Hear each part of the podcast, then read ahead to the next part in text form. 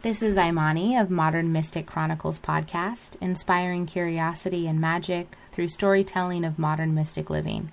With our first story for today's episode, written by Simbiat Hall, titled Ancestors in the Mirror.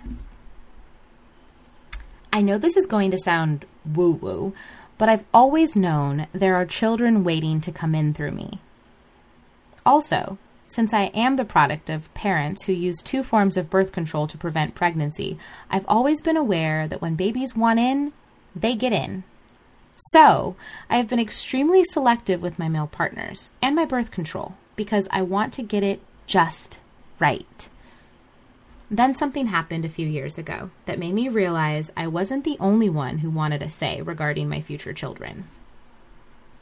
I had been dating this guy who, for the purposes of this story, we'll call Sam, which stands for socially awkward musician.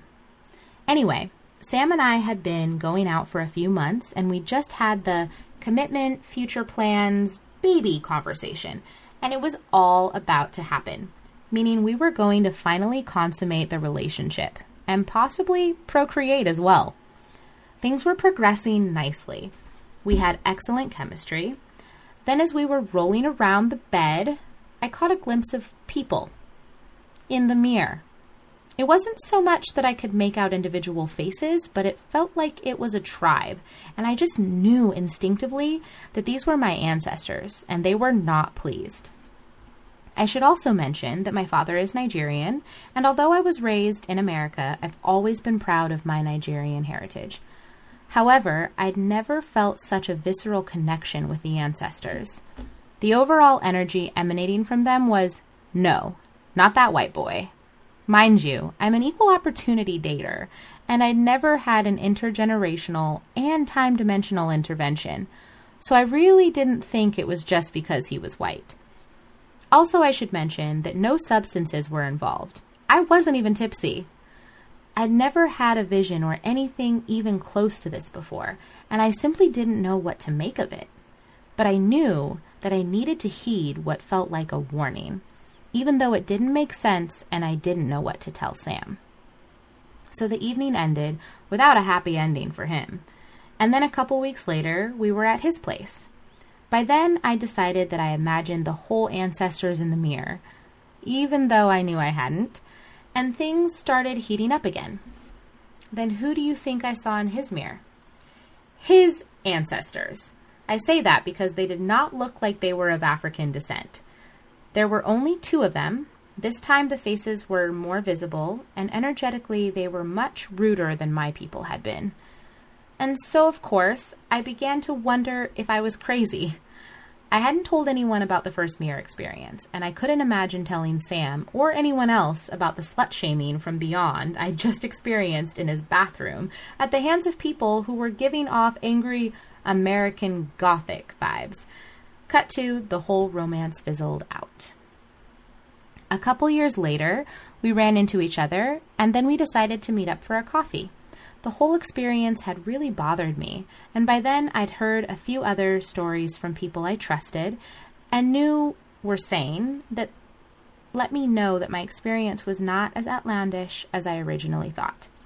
Also, by then, I didn't care if Sam thought I was nuts. But mostly, I was compelled to let him know that he was lovely and he hadn't done anything wrong.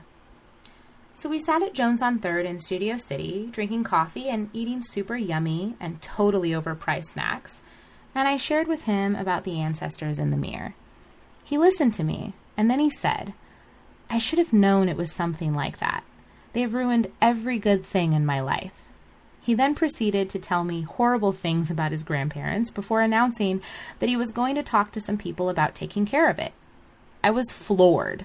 Also, who does one call to take care of these things? Ghostbusters? Mirrorbusters? Even though by then I knew what I had experienced was real, it still wasn't something I went around sharing. But to have it fully validated by Sam's response and with information as to his family's history that would explain why my ancestors felt called to intercede was simply astounding. This experience proved to me that our ancestors are always with us. On a tangible genetic level, we are all of who came before us. We are also the link to those that will come after us. Therefore, where else would our people be but with us?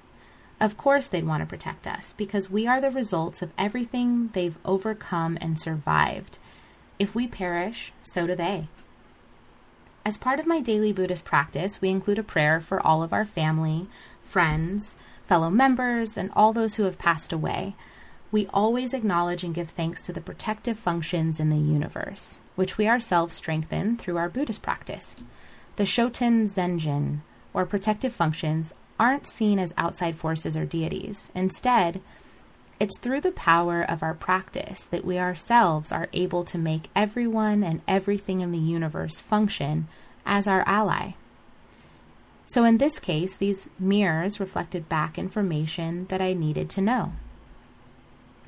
I still feel awkward sharing this story, but I'm also so appreciative that it happened, since it's provided me with actual proof that even when it's unseen or unknown, I am always being supported and protected whether it's through the genes or epigenetics that have been passed on in order to ensure my survival, or through that quiet knowing that is intuition, or the flashy appearance of people in the mirror. Simbiat Hall is a filmmaker who primarily lives and works in LA. Last year, she co wrote and produced the star studded variety special Make It Work for Women in Film and produced the politically driven talk show the Carlos Watson Show for OZY Media. Currently, Simbi is developing a slate of projects with film veterans Cheryl Boone Isaacs and Reuben Cannon, and recently completed the adaptation of the Bebe Moore Campbell novel Singing in the Comeback Choir, which Mr. Cannon is producing. Simbi is an alum of NYU's Tisch School of the Arts, AFI, and is a member of the WGA West. So, our tarot card pull for today's story is the Six of Swords, which is hilarious because I feel like Simbiat's ancestors still coming through and saying no, he was not the one, is so apparent in the Six of Swords. They're fully invested in Simbiat's story because, as Simbiat mentioned, it's a part of their story too. And so, the ancestors in the mirror was their way of making themselves known and the Six of Swords is Simbi walking away from something that, even if it could have been, the ancestors definitely didn't want it to be. And also, what I find so magical about the story is that Sam agreed that the ancestors intervened, which just confirms their presence so much more. Um, and Sam, ultimately, he made way for the right one to come in. Today's story is sponsored by Mystic Mondays Tarot Deck and can be purchased at mysticmondays.com, Amazon, and Barnes & Noble. Stay with us as we bring you another story for today.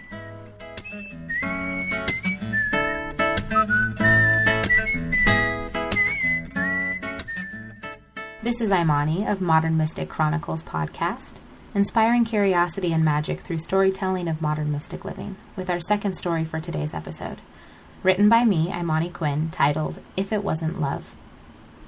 Convincing is the death of anything. As soon as you're trying to explain why it is, the essence of its being is brought into question, and therefore its ability to be a reality has fallen. You know, when you catch someone's eye and you see it as it's happening, a light smirk is made in the corner of your lip. But if you said to the person, Were you just looking at me and smirking? It takes away the unspoken magic of it just being. I have a love story. It was a whirlwind of feelings so connected to someone, detached from the body, like an out of body experience. What does that even mean? Hell if I know. Or just maybe, I do know a lot. He asked me to tie after a hang. This was a bit unusual for our awkward friendship, usually made up of intentional hangouts discussing business or sharing our creative work or speaking on the esoterics of life. Going to get food was the most mundane thing, but a true aspect of the human experience. We approached the door, and a young woman, very thin in stature, pretty long hair down her back, walked in behind us. My eyes instantly darted to him. I knew she was his type. I sank in insecurity to know that my bone structure and demeanor was not of the carefree spirit that this young woman had, that even though He never said it. I knew I wasn't his type. As I was ordering, he mentioned that he was paying, suggesting lunch and offering to pay for our takeout. These were not common in our dynamic, but I obliged because, hey, if a man wants to buy me lunch and I'm sweet on him, that is a double win. We waited outside for the food in silence for a moment. He was clearly pondering a deep thought. And he says to me, You wouldn't date a, a guy without money, would you? I knew what he was getting at here that I wouldn't date him. I laughed inside, thinking about how I was so insecure about this girl who walked into the restaurant behind us.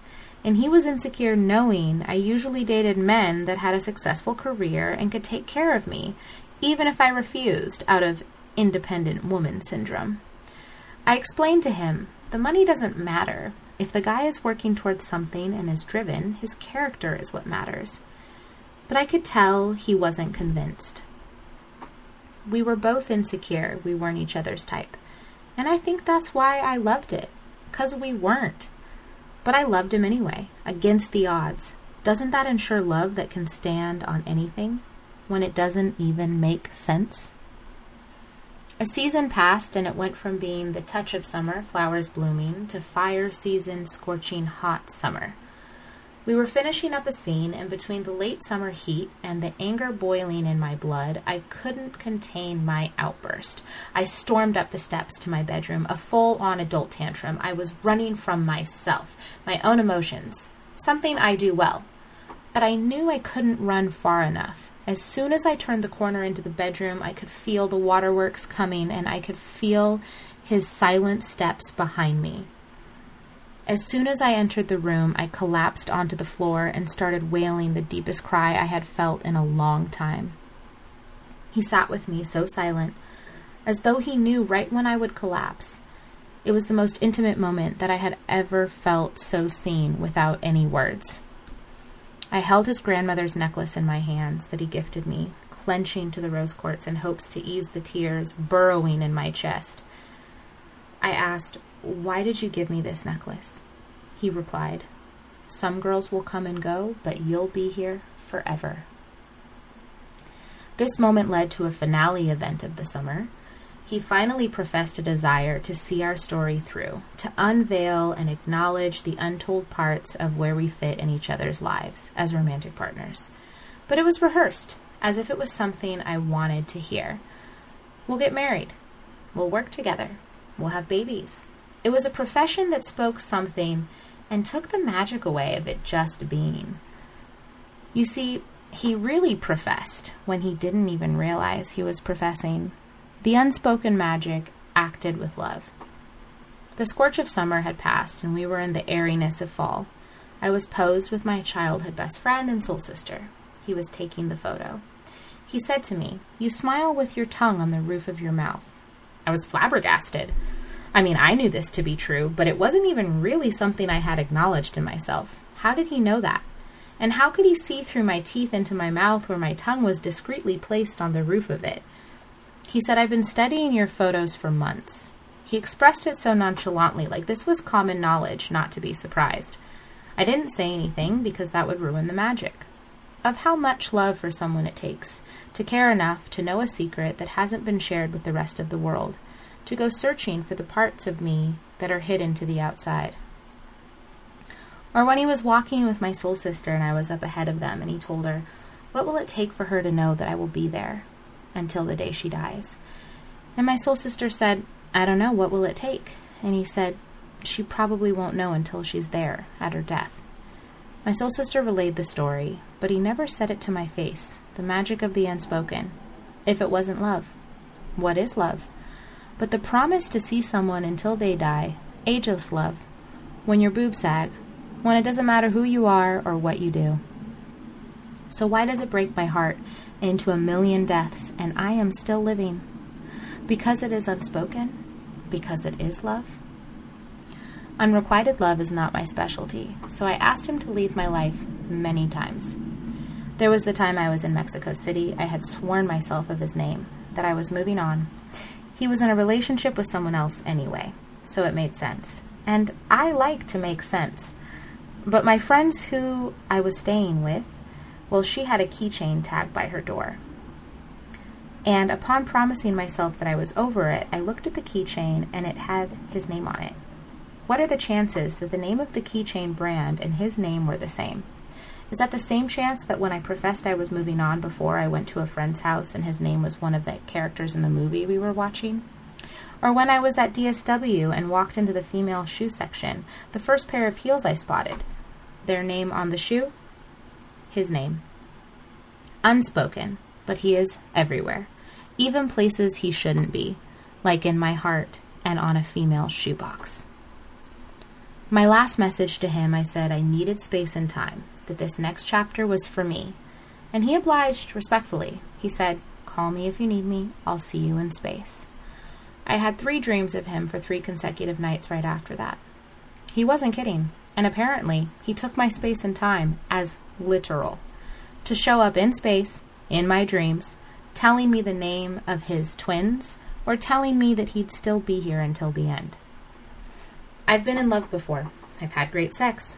I've been with the guy I'm supposed to be with that's my type. I've been with the girl I wasn't supposed to be with because we weren't right for each other. But I've never felt love more than with him. A love you can't grasp, touch, or conceptualize. You can only feel it. Its depth is captivating. Its ability to break through all barriers is magic. He once asked me how I could love someone I hadn't been romantic with. Oh, well, that is the most wild love of all. If it's even love, can it be called something if it can't even be grasped? But it's always there and will be there until I die. I came into this world writing songs like Killing Me Softly. My mom told me I wrote sad love songs as if I knew anything about heartbreak as though I came into this world heartbroken like a sad blues singer. Sometimes I wonder if the feeling of a love I can't quite grasp is exactly what I manifested, a direct reflection of what I wanted to create. If it wasn't love, it was the most magical curiosity of its kind, beyond my own conception, made of the universe, a masterpiece of its own body. It took me on many a benders, but playing alone is never fun if it wasn't love. Our tarot card pull for today's story is the Five of Pentacles. This card speaks to lack mentality more than the loss itself, which brings me back to this idea of manifesting heartbreak for what it has to teach us. In the card, two people feel loss, which is appropriate to the story as well. But the loss itself isn't permanent. And I think as the story foretells, I kind of know that. But sometimes the loss is the most important shift in the story and acceptance of what is. To break the mentality of lack and attracting of lack through that belief system, that one isn't worthy of more. Fully opening myself up to the heartbreak is what allowed me to bring my heart back to myself and in its wholeness, to not be afraid to ask for more than what is being given. Today's story is sponsored by Mystic Mondays Tarot Deck and can be purchased at mysticmondays.com, Amazon, and Barnes & Noble. That's it for today. If you enjoyed our guest story, you can catch us fireside with the author on IG Live at Imani Rachel Quinn on Instagram. And if you feel inspired to share your own mystical story, you can share with us on our website at imaniquinn.com at the submission link under Modern Mystic Chronicles podcast. Big love, Imani.